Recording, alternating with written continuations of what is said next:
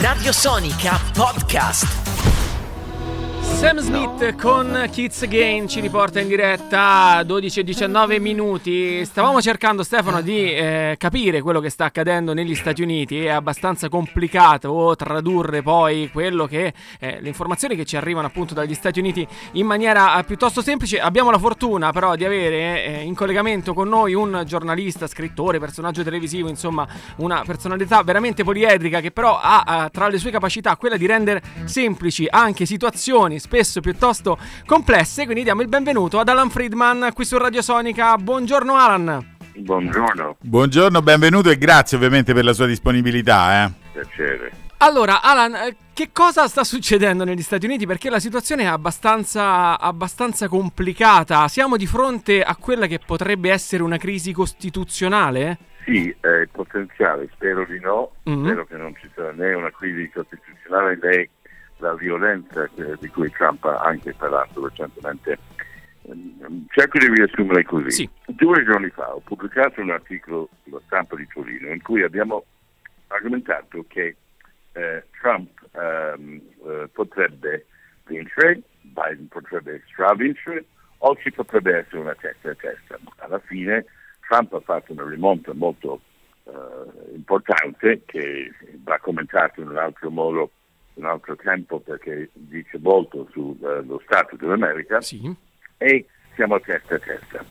Trump poche ore fa eh, è andato davanti a, a, alla Casa Bianca, davanti alle telecamere e ha annunciato che secondo lui eh, ha vinto l'elezione.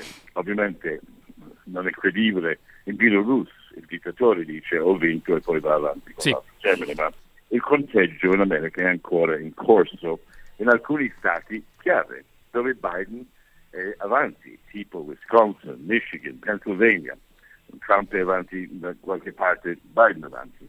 E normalmente quello che si fa in democrazia, sicuramente negli Stati Uniti, si conta i voti e quando si è concluso il conteggio si vede chi ha vinto. Trump ha detto che vuole ricorrere alla Corte Suprema, vuole bloccare e stoppare la conta mai successo nella storia americana che un presidente cerca di stoppare il conteggio dell'elezione. Ovviamente propone le cose non solo irresponsabili ma neanche legali. Eh, io tra l'altro eh, posso, posso, fare una domanda Alan, ehm, visto che abbiamo la, l'opportunità di chiederla a una persona competente come lei, ma questo tipo di dichiarazioni di Trump, che è evidente che siano al di fuori del, dal mondo, insomma, nel senso che non esiste che un presidente possa in qualche modo fare una sorta di colpo di Stato durante un'elezione. Cioè, a, a cosa cioè, qual è il suo obiettivo facendo questo tipo di dichiarazioni? Semplicemente creare scompiglio o eventualmente è proprio una dichiarazione di intenti? Eh, il secondo, mm. Trump ha annunciato da sei mesi, uh, ribadito, eh, che il sistema dei voti postali è normale in America ok? Sì. Decine di milioni di americani non votano nel seggio ma votano per posta, è normale in America. Sì, sì. Lui ha annunciato che era tutto pieno di voti, ma non è vero, non c'è mai stato, la sua stessa commissione elettorale ha certificato che non c'erano tanti voti eh, del passato.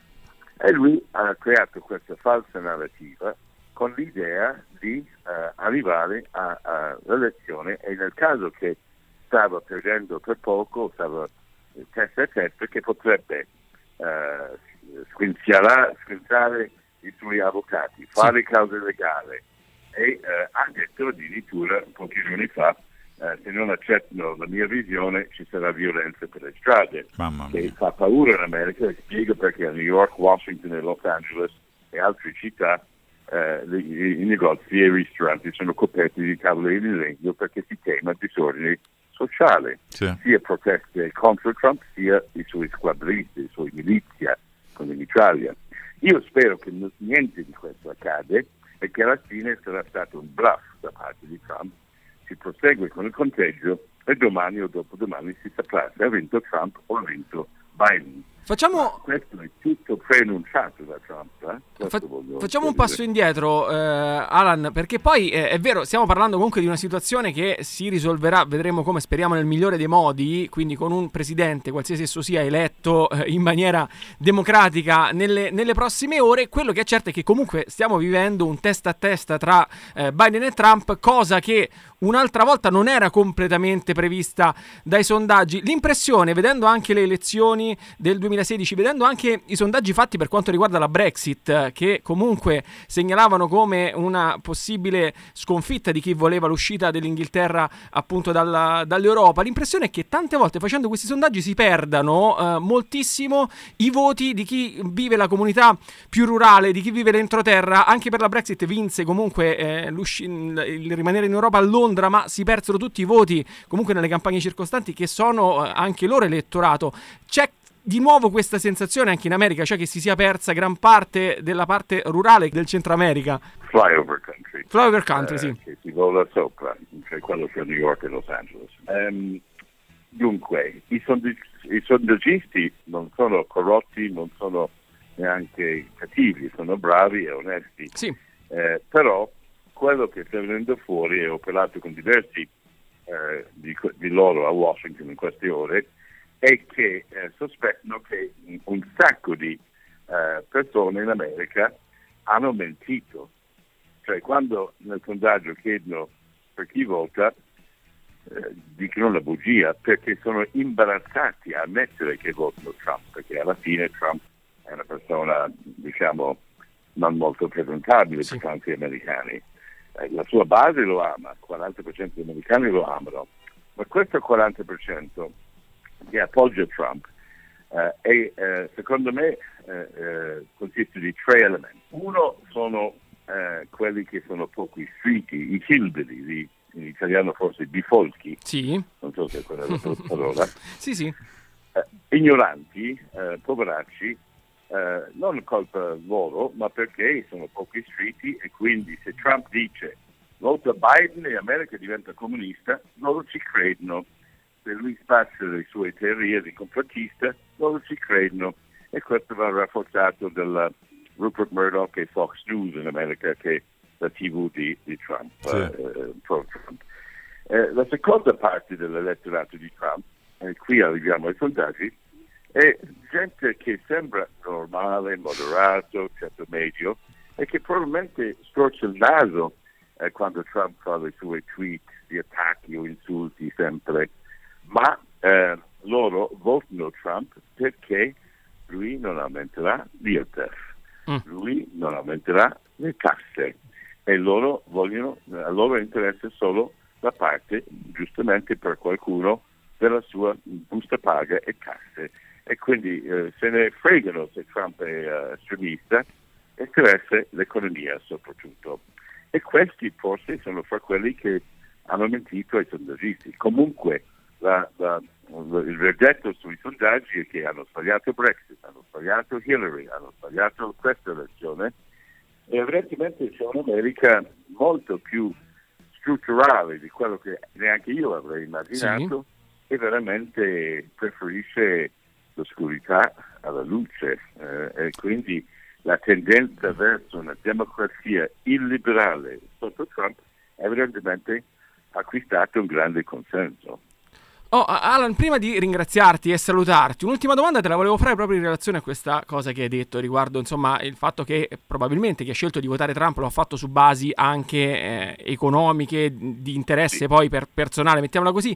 Ha vinto in queste elezioni forse anche più di quanto ci si potesse immaginare l'aspetto economico rispetto ad esempio all'aspetto sanitario della pandemia che si pensava potesse essere eh, esiziale, potesse spostare Ottima molto domanda. di più.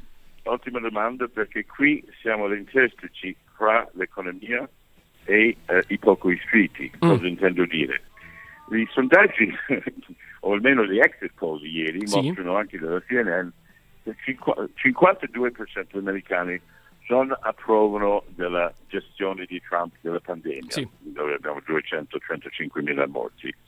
Um, ma eh, solo la metà dell'America non approva della gestione della pandemia. Significa che Covid non era così importante come l'economia, mm. che era più importante, e eh, la metà dell'America è convinto che è politically correct, se tu sei di destra, di non mettere la mascherina e di essere negazionista del Covid. Questa è la tristezza della mia società in questo momento e non è una cosa che sarà risolta anche se, come credo, Joe Biden uh, vince fra un giorno o due quando il conteggio finisce. Ah, quindi abbiamo Dai, una previsione anche di Alan Friedman rispetto, rispetto, ai dati che non sono ancora definitivi. Questa noi ce la teniamo ovviamente, eh, Alan. Ah, vediamo, speriamo. E io voglio solo un presidente che eh, crede nel eh, diritto di Stato, eh, Stato di diritto e che crede nei rapporti amichevoli fra America e Europa, perché Trump non ama Europa. Grazie mille Alan Friedman per il tempo insomma, che, che, ci ha dedicato in questa mattinata che sappiamo, questa giornata che sappiamo essere molto molto impegnativa. Grazie mille Alan. Grazie, Grazie Alan. Radio Sonica Podcast.